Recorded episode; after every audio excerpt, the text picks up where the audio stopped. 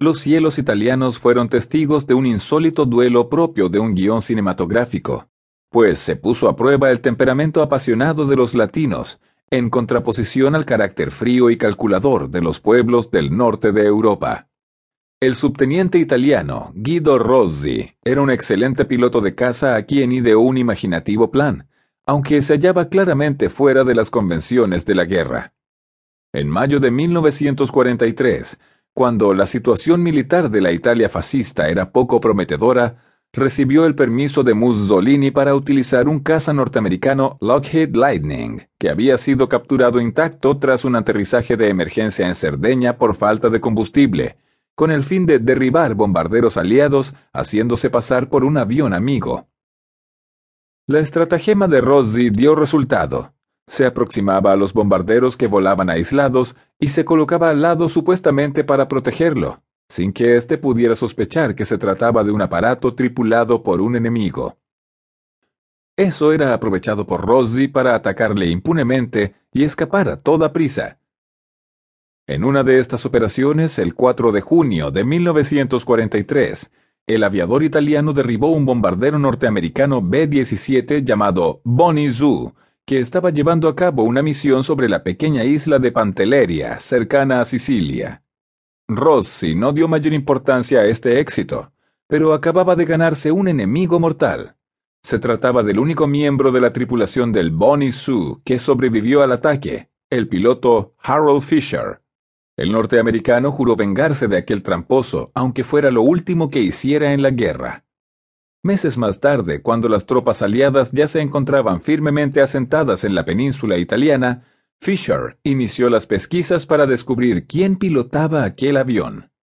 Gracias a los interrogatorios a los aviadores italianos capturados, averiguó que se trataba de Guido Rossi, que aún continuaba utilizando aquel aparato norteamericano. A partir de aquí, Fisher elaboró un plan para derribar a Rossi, para ello consiguió una fotografía de la esposa del italiano, Gina, que había quedado tras la línea de avance aliado. Pintó en el fuselaje de su nuevo B-17 el rostro de aquella mujer junto a su nombre en grandes caracteres. Además, reforzó considerablemente el armamento defensivo del bombardero. De este modo tenía los elementos para atender a Rossi una ingeniosa trampa. Fisher se dedicó a sobrevolar en solitario las áreas en las que solía actuar el italiano. Al cabo de unos días, reconoció la silueta de un P-38 que se acercaba hacia él. No había duda, era Rossi. Al acercarse confiadamente, el italiano observó, con sorpresa, el rostro y el nombre de su mujer en el fuselaje. Rossi se puso en contacto por radio con el avión norteamericano y le preguntó por el origen del nombre del aparato.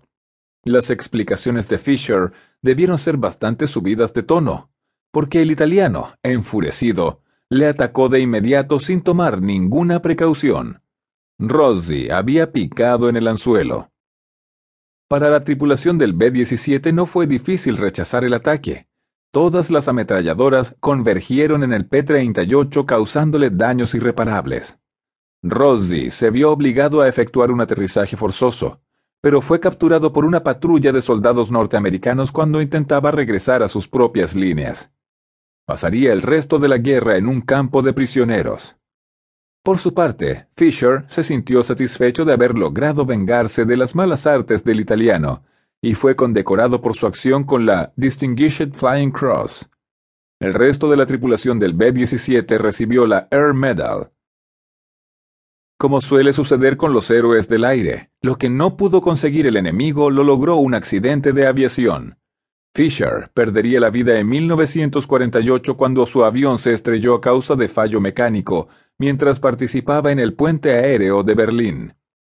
No obstante, Rossi demostró que no guardaba ningún tipo de rencor al norteamericano, puesto que acudió a su entierro.